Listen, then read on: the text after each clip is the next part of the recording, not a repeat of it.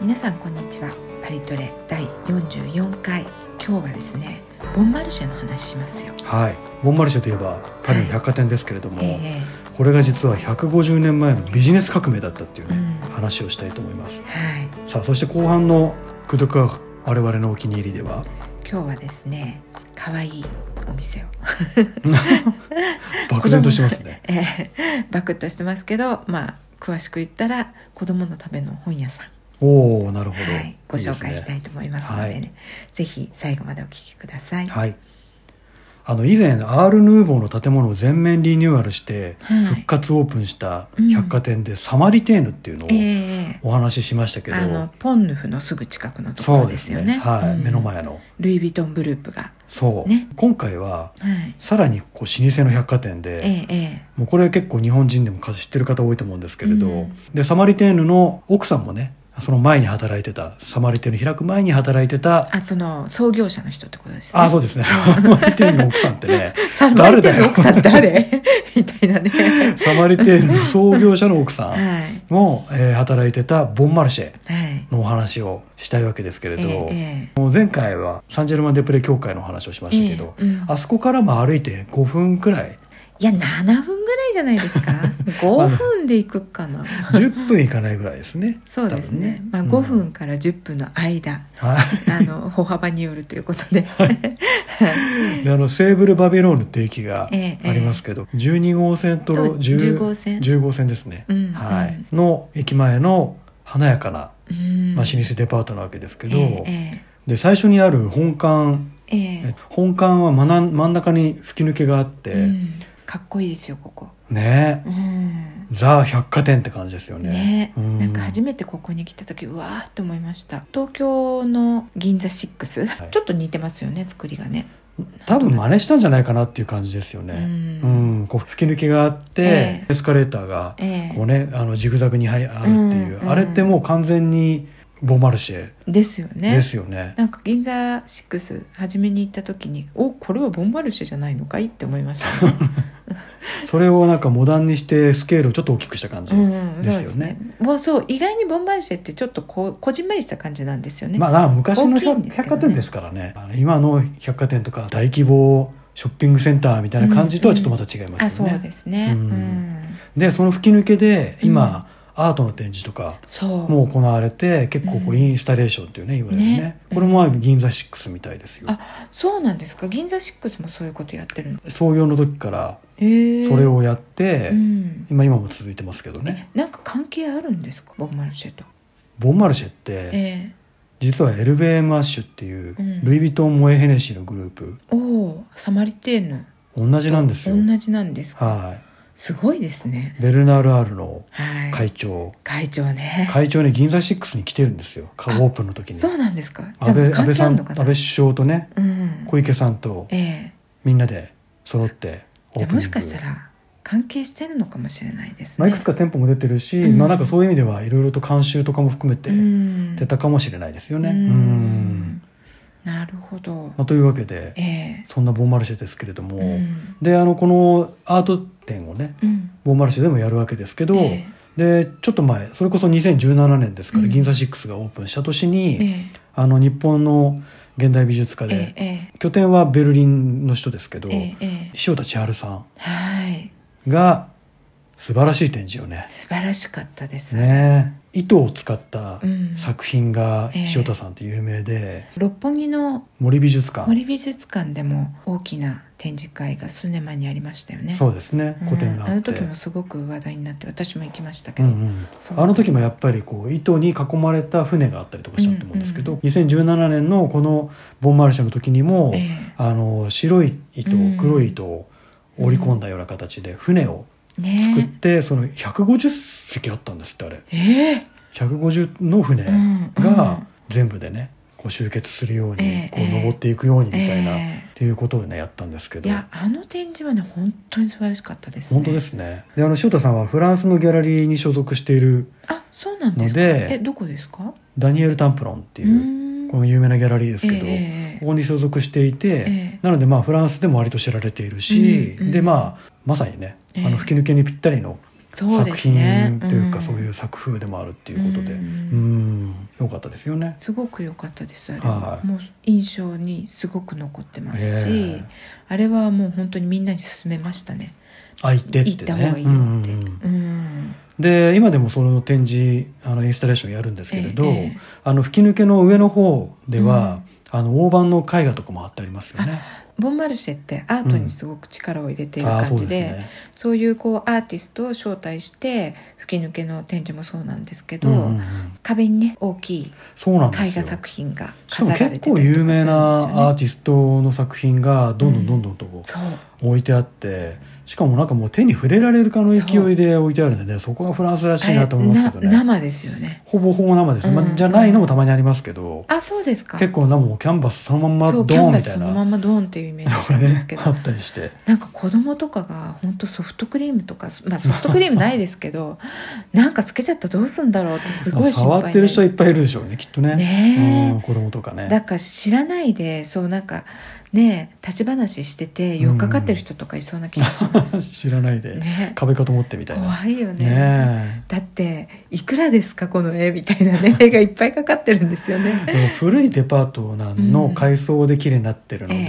えあのその吹き抜けの周りの通路とか狭いとこ結構あるそうすると本当そこの、ね、柱というか壁のところにあるんで、狭いところに飾ってあって、うんあれもうちょっとどうにかならないかなとちょっとえ思いますけどねねえあれは誰の発案なんですかねアートにを日常で触れるっていうのが、なんかこうテーマなんだろうなとは思うんですけうど、ん、うんそうですねちょっと危険すぎると思います。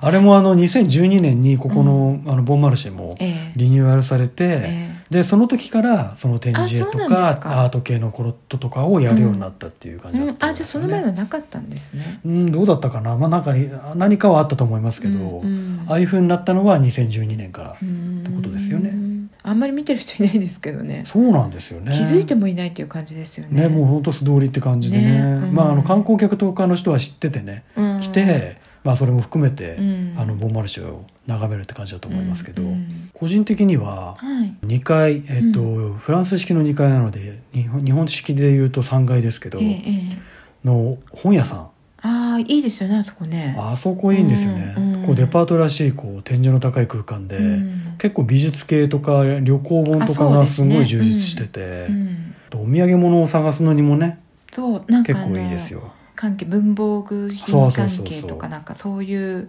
素敵なものもねステーショナリー系もねあそうそうそうであとレストランとかカフェとかもね、うん結構リニューアルされた後そうでです綺ね麗で、でコロナ禍の時は中のカフェでローズベーカリーっていうのがええええありますけど、ここよく行きましたね、そうですあ空いててよかったそうたくさんツーリストが来るので、うんうん、いつも割とこうレストランとかねカフェとかそうなんですよ、うん、ボンマルシェの中って混んでるんですけど、うんコロナの時は人いなかったですねね。え、うんまあ、コロナは大変でしたけどそういう意味ではパリが空いててこういうところが空いてたっていうのはそうですね。よかったですよねうん、だからなんか普段は行かないよねっていうようなところでも、うんうんちょっとじゃあ行ってみようかっていう気持ちになったっていうのはありましたね。ねうん、今はもうだいぶいっぱいですあロそーうでズすベーかカリーはいあ行きました最近先週行きましたけど結構混んでましたね、あそうですか。はいうんここはあとあの通りに面したショーウィンドウが見応えありますよね、い、つもそうですね。特にクリスマスの時そうこれからのね季節ねえ、はいノエルの時は本当にディスプレイすごいですよね。ね張り切ってますよね、うん、私ももう絶対見に行きます。あそこあ本当にうん。そうだったんですね、うん、ええ行きますねだってもうもう今年はどうだろうと思って、もうみんなこうわざわざねうん、見に行くって感じで家族連れで行きますよねねえうんなんかあのからくり人形みたいな感じでねああそうそう人形がうんね可愛らしいのが、ねね動いたりとかしてねそういくつかシーンがねねあってあれそを見こるはわけでねすけどもう家族連れで行ったら楽しいですよ、うん子供たち大喜びですもんギャラリー・ラファイエットもね同じようなことをやってますけどあそうなんですかライバル張ってますよねあそうなんですかそこのディスプレイも結構際立ってますけどそうなんですか私行ったことないかもあラファイエ本ット当のにうんうんうんうんどっちがどっちってまあどちらも結構頑張ってるなっええて感じですけど、ええでどどちらもこう小さい子供たちが、ええうんあの直にこう見られるようえに、ええあのスロープをつけてねえええええ歩道のところに組み立てうてん、ちょっとこう登ってねちゃんと、ね、うん見れるようになってるんあでれすはよ子供ね。たち喜びますよねねえううんんあれはねノエルの時期にパリにいたらもう絶対見に行ってほしいあもの本当ですよね。ううんん、であのここもボンマルシェといえば、ええあの別館のグランデエピスリーってういう、んうんこれですよ。これは行きますよ、ね。もうなんかたくさんこうワクワクするものがありすぎて、うん、結局もう何周もして何も買えないみたいな時ってありますあの地下にはじゃなくてい一階なんですけど、んいわゆるデパ地下な感じですよね。そう食料品食料品、うん惣菜、でもなんかその食料品も、うんなんか世界の食料品なんですよねそうなんですよ。うんなんかずらなっんと、でも揃うみたいなねしかも綺麗なスペースでね。ねえ、うん美しいあそこフランスのースーパーとかなかなかない感じのね雰囲気ですよ。そうですね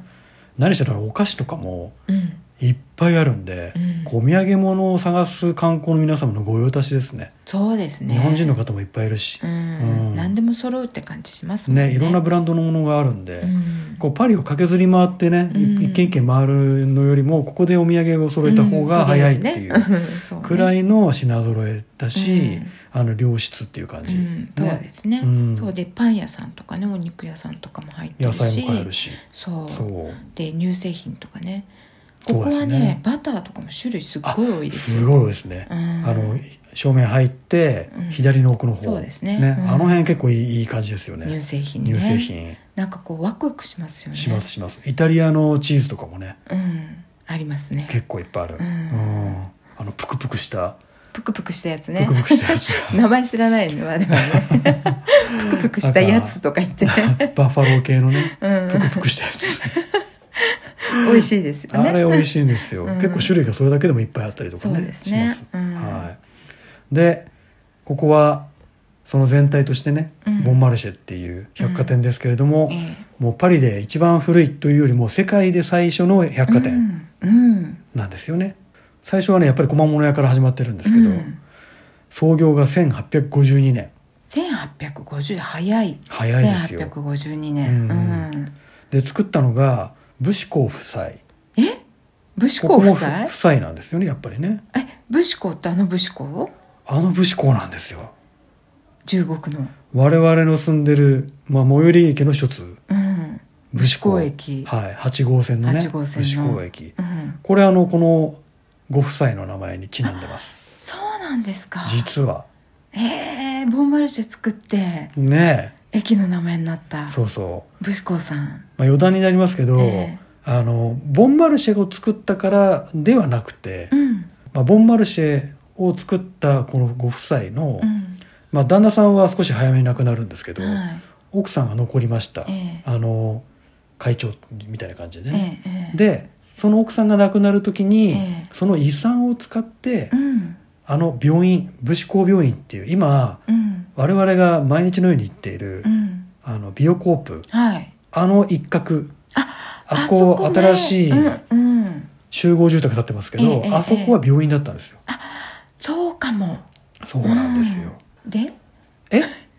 それがあそうでそれを作って、うんうんで病院を作ったんですよだって遺産で病院を作るって大変なことですよ武士公さんの遺産で武士公さんの遺産でえなので武士公の駅がつ、名前がついたああっーていそれならわかるうねう、んえご家族はあのいらっしゃらなかったんですかね息子さんとか娘さ子ん供がいなかったんですよこのうちそうはなんですかそうだからうん遺産はもう全部病院とか、うんあと自分たちの地元に、うんやっぱりなんなんかそういう孤児院だかなんだか,、うんなんかそういうあのやっぱりあの施設とかを作ってし,、したっていう、うんなのでもうそういう意味での功績が結構大きいんですよね。なるほどうんそうなんですね、まあ、名前もつきますよね。そうですねで隣のフェリックス・フォールって駅ありますよはいね。はいはいあれはその病院ができた時の病院のオープニングに立ち会ったうん当時のフランスの首相の名前。それあんま関係なくないですか 病院のオープニングで立ち会ったから隣の駅の名前になったわけじゃないですよねきっとまあそこは調べてないんですけど、うんなんか功績があって、うんあのベッドの名前が付けられたとそうなんですねいうことですよ。まあ同じ時代の人ってことですよあね。あなるほど、はあ意外になんかそうやって人の名前がついてるんですね、い。ね、うん、結構多いですよう。ん、通りの名前とかもそうですもんね、あ結構多いですよね。通りの名前。そういえばね武士校があってでフェリックス・フォールがあって、はい。エミール・ゾラっていうのもありますあねエミール・ゾラ、エねミール・ゾラもボンマルシェ絡み、えねえねでですすねもんエねミール・ゾラといえば小説家ですけど、ボンマルシェを舞台にした小説も書いてるんですそようなんねで。すよねうんまあなかなか面白いですねそうやって考えると、ねえうんエミール・ゾラはでも15戦ですねあれねあそうですねそういえば 繋がってないちょっとちょっとあの線違いみたいなほぼほぼ同じ列に並んでますけど、うんうんはい、でボンマルシェって、うんまあ今ではひょ高級百貨店のイメージ、そうですね百貨店の中でも高級なイメージがありますね何しろルイ・ヴィトングループですからねあそうです今ねやね今やっていうか、これ1980何年割と前からうんグループなんですけあそうどなんですかでも本当ルイ・ヴィトングループってすごいブイブイ言わせてます ね本当ですよねねどんだけ買うのっていうえすごいですね、うんでもこの高級のイメージがありますけどうんもともとボンマルシェってフランス語で言うと、うん安いって意味じゃないですかそうですねねうん、あのいいいい値段みたいうな、んうえ、んでもなおん手で頃みたいな感うじ、ん、えなんでこんな名前にしたの昔からこの名前なんですかね最初からそうですうんだから実ははいあのいわゆる高級仕立て服とかではなくて、なんかイージーオーダーみたいな形あはいにはないって、はい大量生産とまではいかないんですけど、ええこう良質に作られたものを、うんあの手頃な値段でうん扱う店っていうことで、ええまあ、それまでの高級な店よりは安いっていうね、うんそういう、まあ、良質で安いものを提供しますっていうのが最初のコンセプトだったんですよ。うまんあ、そもそもあのフランスって昔はうん仕立て屋さんがいて、はい例えば帽子屋さんがいて、うん洋服作るお店があってそうですねうんでなんかそういうところってこう定価があるようでなくて、うんお客さんが交渉しながらうん値段を決めたり、うんでお得意さんだと少し安くなったりとかっていううんことも結構あったらしいんですけど、やっぱりこの交渉上手っていうのが昔はいいものを安く買えてたってことですかね。ねえだと思いますよ。うんで1829年えにえノルマンディーからええ最初に旦那さんがねうん18歳でパリにやっ18歳てきましてあら若いじゃないですかピチピチ若いでですすねねピチピチうんですよねですよ。で仕立て屋さんみたいなところにつ勤めるん ですけど、ええそこであのこそのやり方って古くないかとええうん思ったらしいんですようね。んである共共同経営者と一緒にえ今の場所にオンボンマルシェっていう、まあ、うんボンマルシェ、うんうん今はルーボンマルシェって言いますえけど、うんまあ、ボンマルシェですよね、はいを作ったと。うんでこの武士公さんはええこうまあ資本主義のこう美味しいとこをよく知っていて、うんでこう製造工程を短くしてう、んでもう工場でいろいろ作り始めてた時代で、そこの部分の製造の工程を短くして、ええ単価を抑えて、うんで質の良いものを大量に生産して、えでかつ低価狭き物の値段を決めて、えうん買う人が安心して買える要はその値段が決まってないものを買うってやっぱね、うん普通の人には不安じゃないですか。そうですねでましてや、慣れない人なんか足元見られるとかうんいうこともあったらしいんですよね、うん結構ね。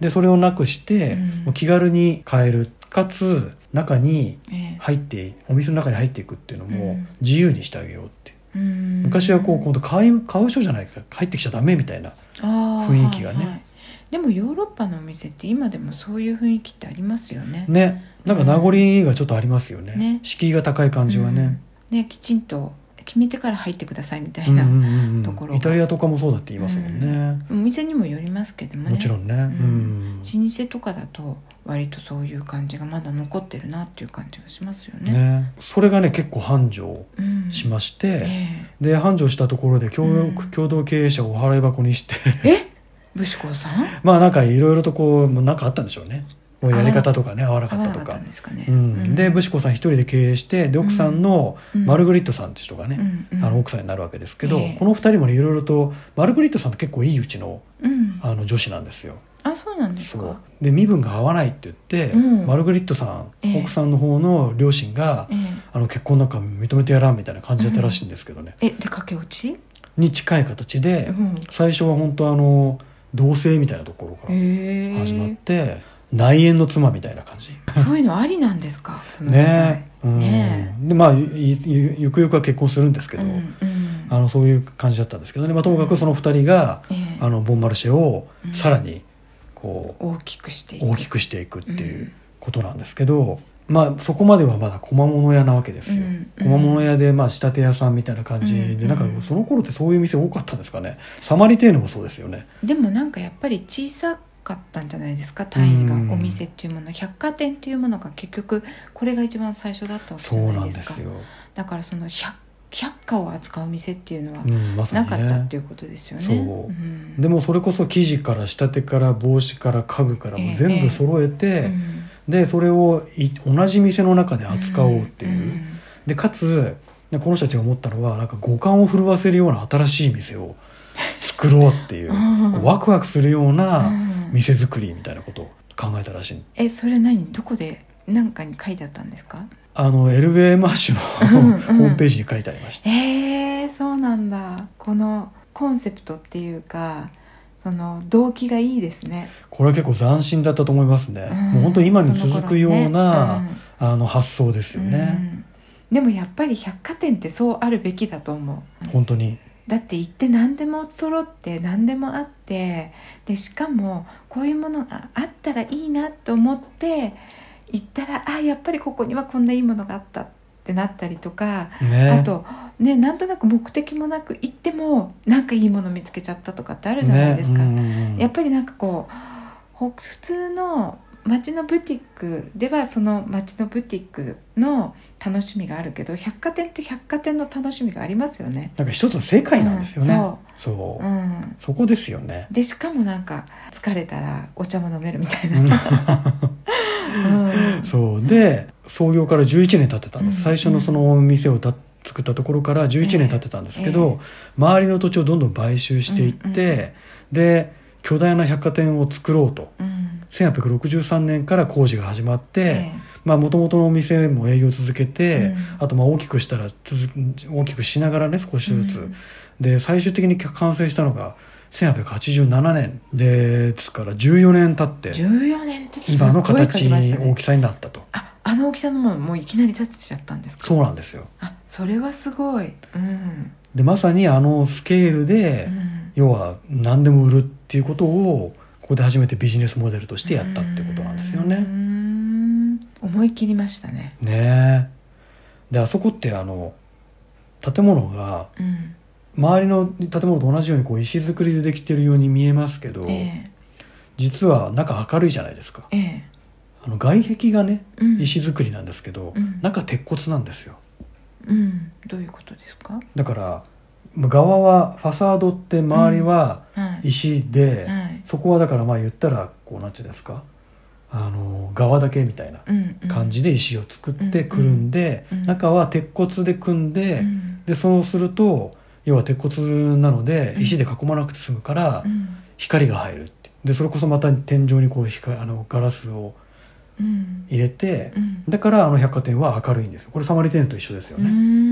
んそうなんですかそうえなんで中が石だと天井ガラスにできないんですかだって石で作ってったらフロアも全部石であーそっかそっか鉄骨でこう床も作っちゃうわけですよ全部うんえ石で組んでったら、うんもう当然隠れますよね隠れると影になりますよね、うんうん光は入らない下までは入あそらうなかい下まではってこと、ね、一番上だけはもちろん入りますけど、うんうんうん下までは入らないじゃないですか、ええでそれを下までちゃんとその吹き抜けがあって、うんうんそこに光が注がれてみたいなことをやるために鉄骨ええでそれってものすごい新しい建築ですよねその当時ねまさしくその新しい建築で鉄骨といえば誰ですか、エッフェルさんエッフェルさんですよ ここもエッフェルさんが一枚噛んでるえそうなんですかそうエッフェルさんってどれだけ仕事してたのいやもう本当にねエッフェル建築事務所は相当な仕事してましたねねえうん今の安藤忠夫事務所並みああみたいなそうですね会以上かもしれないですね、うんうんうん数から言ったらねねうえ、んすごいですねそうそうそうそういう形で光をが注ぐようなうん建物を作って、ええでその中にこうワクワクワクワクするようなね、うん内装で、うんでもうこの時にもエレベーターを作ったのかうんエスカレーターは後からだったかもしれないですね、うんうんエレベーター作って、ええその中をうん女性たちが自由に買い物ができるようにって、うん女性たちが街の中を歩いて自由に買い物をするっていうのは当時じゃ考えられないようなことだったらしいんですああでもそうかもフランスって意外にこう女性は家でみたいなそとうころだったんですよ保ね守的なんですよね、うんそうだそれを開拓したって開革命的なことだったわけですようんうねんそれを改革したっていううんでその奥さんのマルグリットさんがええそういうふうにあるべきっていうことをうんまあ思ったらしいんですよね。へでその自由に出入りしえて、で女性の売り子さんたちうんを入れて、うんまあ、今の本当デパートのスタイルですよね。でその売り子さんたちがうんボンマルシェのうん建物の一番上に住んで、ええでみんな地方から来るわけですよ。うんうんうんであのなんで集団就職じゃないですけど、ええうんうんうんこんな感じでパリに上がってきたうんうん若い女性たちがええそこに寝泊まりしながうらんうん接客をするとへえ面い白ういスタイルだったらしいんですよ。すごいなんかあれの感覚ですよねあのメイドさんあそうですね。あメイド確かさにね。んの部屋がその建物の一番上に屋屋根裏部屋にあってはい。で住み込みでそのうちに働くみたいなね、うんうんうんそれのもう超大きい版みたいないや本当そうですよね。うんまさしくこれって何でしょうビジネス革命じゃないですけど、うんうんそれまでのあのビジネスのやり方も変えるし、うん働き方も変えるし、ええでその女性の解放とか自由みたいなものうんうも、あのこう変えていくっていうか、うんうん開放的にしていくみたいな、うん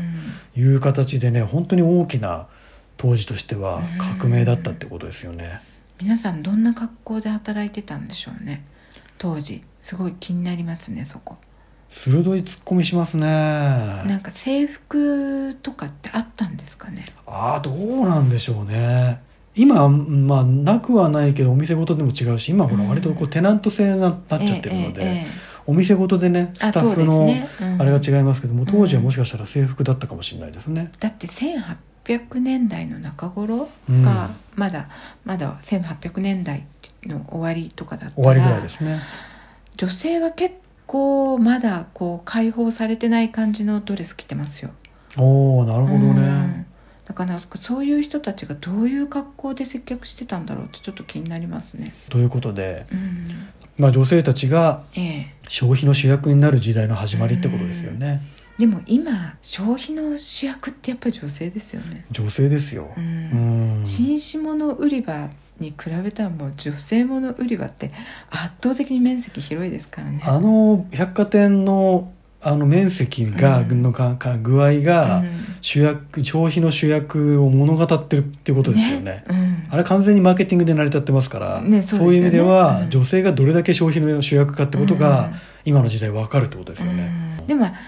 百貨店で売ってるようなものっていうのが女性向きっていうのもありますよね。ああもちろんだねから例えば男性だったら車とかそういでてするわけじゃなねもいちろバんイねクと別かのとこでね別のと男こ性ろで主役ってことありますかうらうんん、だからこう百貨店っていうのが女性主役っていうことですそようでね。すねううんんこの時代にその女性が消費する、うんでしかも大量に消費するっていう時代が始まったっていうその代表みたいなのが、まあ、このボンマルシェでありええ百貨店であり、うんでここからフランス全う体、ん世界うでん日本もね、いやそうデすパよートできますけど、うんそういう形で広がってって、うんまあ、ある種のビジネスモデルになっていったってことなんですよね。うんすごいですね。武士子さんねえそ武士子さん本当よくやった。う偉いですよね。ううんだってこれ世界中の都市に百貨店がなかったら寂しいでしょういけやど。 本当ですよね、うやん、っぱワクワクしますもんねね今でもねそうですね、うん東京とかね行ったらねい、や銀座6ワクワクしますよ。うんうん、なんか伊勢丹のデパ地下とかねああしますしますすごいいいですよねねもう何周もしちゃいますよねでもう今の百貨店とか、まあ、スーパーとかでも使われてるようなサービス、例えば一定以上買うと宅配もしますよとか、ええあのフランス語で言うとあのサティスフェ・ウ・ランボッセっていうんですけど、うんうんあの満足していただくか、うんそうじゃなければ返品可能みたいな そういう標語を作ったのもこのボンマルシェのええ時代うんうんで、セールも始まって。ええもうこの期時期はセールしますみたいなあそうなんですセールってこっから始まってるんですセールのまあまあここが全ての始まりかどうかわかんないですけど、うんそういうことを百貨店として始めたっていうのはへこーこがあって、うんであとカタログをねうんこれ結構大きいですカタログを作って世界的に販売するみたいな、なで世界からお客さんが来るようになるじゃないですか、うんうんそれで作られたのが、えあのセーブルバビロンの駅前にあるえうんホテルルテツィア嘘そうなんですかあのホテルはうんボンマルシェが作ったんですよ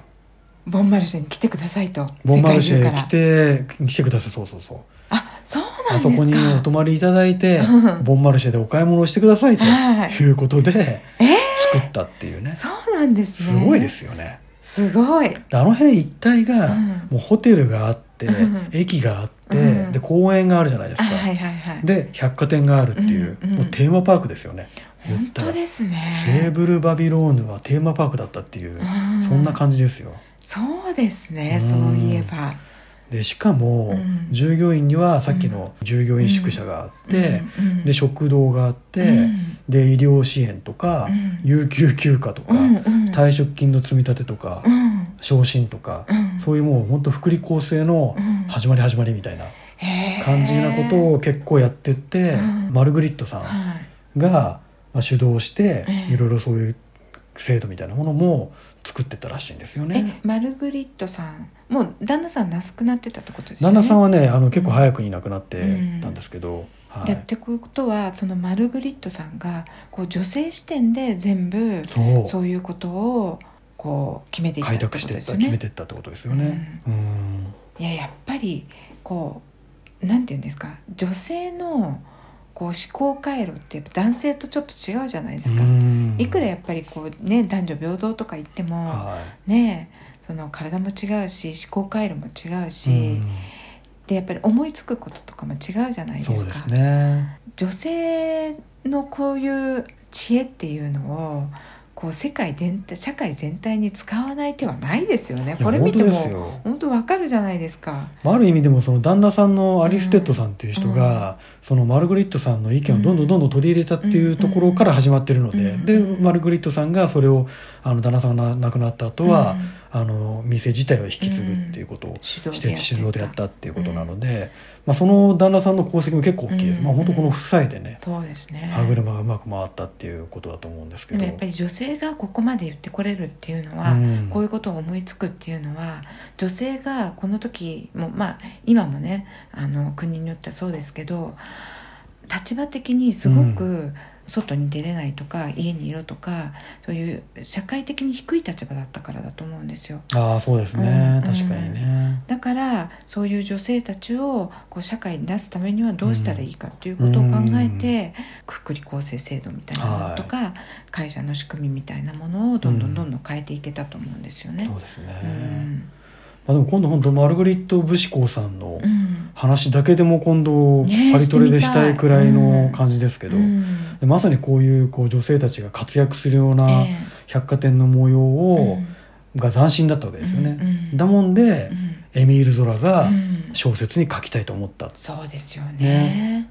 オボヌーテダム。まさにねうんご婦人たちの幸せってうんいうことなので、はいはいこのマルグリットさんが主役のモデルになってるってことですよね。そうですね、ううんんこれも読んでみたいです。そうですね、ううんんきっとワクワクするようなね。内容だったと思います。うんはいというわけではい。今も人気のボンマルシェはい。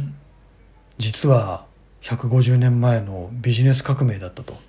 いうことで、うん。ははい、なんか今もね新しいこうビジネスうんいろいろと、まあ、コロナもあったし、い。え始まってるしこれからまたまたか変わっていくんだろうなっていう感じがしますけど、えそうですね。またなんかこういいうワクワクするようなね、うんビジネスが生まれていくといいですね。そうですね。ううんん。楽しみですね。はい、うん。ということではい。ボンマルシェお届けしました。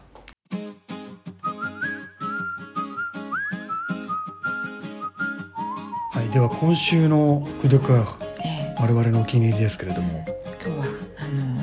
ロマンシェの中ですよ、おおうん一体的な話ですね、そうですね、はい割と奥の方にあるんですけど、ええで一番上の階の、はいまあ、フランスでいう3階はないので日本式でいうと4階うんにある、う子供フロアにねんね本屋さんが子供の本屋さん子供の本屋さんっていうか な子供向けの本屋さん、はい児童児童書ってやつですね自動書ですね、うんはい、うんありますがあるんねですけど、ね絵本とかねすごいたくさんあって、うんうんうんここはね何がいいって、え店員さ ん我々いつもあの友達の子供のねはい誕生日に絵本を送ることにしていて、えうんでいつもそのお店に行くんですけど、ええボンマルシェの上行ってで見てるじゃないですかそうするとこう店員さんがね、うんうんいつも同じ店員さんがこう声をかけてきてくれるんですよ。はなんか探してますか?」って言ってでお誕生日のプレゼントで何歳の女の子に探してるんですけど「なんかいい本ありますか?」って言うとい、、うんものすごい詳しい彼詳 しいもうこれはね本当どれど全部読んでんだろうって感じあのでも全部読んでると全部思読いんでまますすねあれはね、あうの人んうんもう全て語れますもんねすべて語れますで年齢とあとその内容うんもう全部部説明してくれるんですそうよ、なんですよねでこれもいいこれはこういう話でこれはこういう話でこれは絵がよくってしかもこの内容がこういうものでっていうのをん全部説明してくれるんですよ、うはいん、あの人すごいよね、あの人はすごいですうんね、もうそれもこう空で言えてますからねそ本の中を見ながらう、うん、説明するとかじゃないしあじゃないねもう取った途端に「これはね」って始まりますも んね。それもその1冊2冊3冊をこうちょろっと説明してくれるんじゃなくて本当に「もういいです」って言うま ですっごくたくさんのものをなんかもそううなんです本当よに全部読んでて全部好きでそれぞれの本に良さがあるっていうのは分かってるんですよね。ねでこの本はここがいいこの本がここがいいっていうのを全部説明してくれてせさすがにねそこまで説明されると、うんその中から選ばざるを得ない感じになってくるっていうところもね、うん、はさすがだなと思いますよ、うんでも私も私児童じゃないです けど欲しくなります、でまた結構ね、あの品揃えもいいんですよね、うきっん、と。そうですね、うんまあ、割とあの有名な本とかも多いですけど、うん児童書としてもう絵も綺麗なものがあったりとか、そううんあと話として面白いのがあったり、うんあとはこう結構トラディショナル昔からあるようなうん絵本とかもあったりしそうでてす、大きな店じゃないんですけど、うんあの本当にいい品揃えで。ううんうんんうんで大体いつもそこで、ね、か買ってお友達のうち行ってはでまああの招待されてる、ね、誕生日パーティーで人たちがいるじゃないですか、うんうんでまあ大人たちがね見るっても楽しんでい、ますよねそうですねううんんこの前買ったのもねねすごいいや絵が本当に綺麗すっで、ごい綺麗うんあれ水彩でね描いてあっね、て、いや本当にうん、話があの泳ぐのが嫌いな魚の話だったんですよ ね。もうそのタイトルだけで ね結構こう、場が和むみたいそなうですね感じのうん本でしたけど、でも本当に私あの本は自分で買いたいなっていやいや実はわ思かります、うんうん本当飾りたくなるなるようなねねうん挿絵がううんん、でなんか内容も夢があっていいじゃないですか。ねえちょっと泳げたい役くんみたいな。でもそのさかなクンがもう泳ぐの嫌いだから、うんもう海なんかやだって言ってこう逃げるんですよね海からね。でいろんな動物たちと出会って。はい、で結局最後は「海いいよね」ってなるっていう ねまあまあまあお話としてはもうありがちじゃないですけどというわけではいもしあのねボンマルシェ行く機会があったうら、ん、ぜひあの立ち寄っていただき立ちた寄っいてですいねただきたいですね言葉がわからなくても結構素敵な本がうん、絵本がねはいたくさんありますので、あのプレゼントとかにもいいと思います、でそこでこう読んでいて、うんなんか可愛らしい声で男性が近づいてきたらその人ですと、そうですねいうことですねうん名前は知らないですけど、名前知らないですね、はいいつもあの紹介していただいてるんですけど名前は存じ上げませ んということで、はいはい、ボンマボンマルルシシェェのの、子供向けの本屋さんはい、お届けしましたはい。というわけで今日はボンマルシェ、えー最後のクドクアフもえーボンマルシェの中かボらお,、ンマルシェうん届けしましたけど、ねえはい。あそこはやっぱり、まあ、リニューアルしてからなおさらですけど、えあの行ってて楽しいですね。ーそうですね、うん高級品とこもありますけど、ん本屋もあってうんでカフェも、んあの吹き抜けの綺麗なところでそうですあったりねとか、あのレストランとかもね。うんでやっぱりボンマルシェ、まあ、何も買わなくても、うんこうくるくる見た後にグランデスピスリーに行っておうこう食料品のこう海に溺れるっていうのがいいですね。でちょっと普段よりも普段のスーパーで買うものよりちょっと贅沢なものを買って、あの夕食をお家で楽し むみたいなねねうん、いいですね。そうですうね、ん楽しいですよね百貨店ねえこの百貨店っていうスタイルっていうのはやっぱりこれからも何らかの形で続けていってほしいなって最近ほら百貨店が閉じるとかいうー話もいっぱいあるじゃないですそかうねううんん、特に日本でね、そうですねなのでうんまあ、これがなくならないといいなとうん全部はねこううんあの通販になっちゃっちゃうちょっとやっぱり寂しいですよそうねね、寂しいですよ、ねやっぱでもワクワクっていうのはすごいベースですね、うん、で結局ね買い物ってコミュニケーションでもあるじゃないですかそうなんですよねうんそこにワクワクがなかったら、うんやっぱり買うのもつまんないですもんねねうんまあ、そういうの残ってほしいなということで、んはいはフランスのボンマルシェでその楽しみをまたい、ええ味わっていただけたらなと思いますそうねですね、今回もインスタにね、はい、いろいろ写真を載せていきますのでぜひこそちらもご覧ください、ははいいまだインスタフォローされてない方はこれを機会にぜひフはいォローしていただいて、ポッドキャストの方もはいぜひ登録をお願いします、はいそれでは今日も最後までお聞きいただきどうもありがとうございましたまた来週さようならさようなら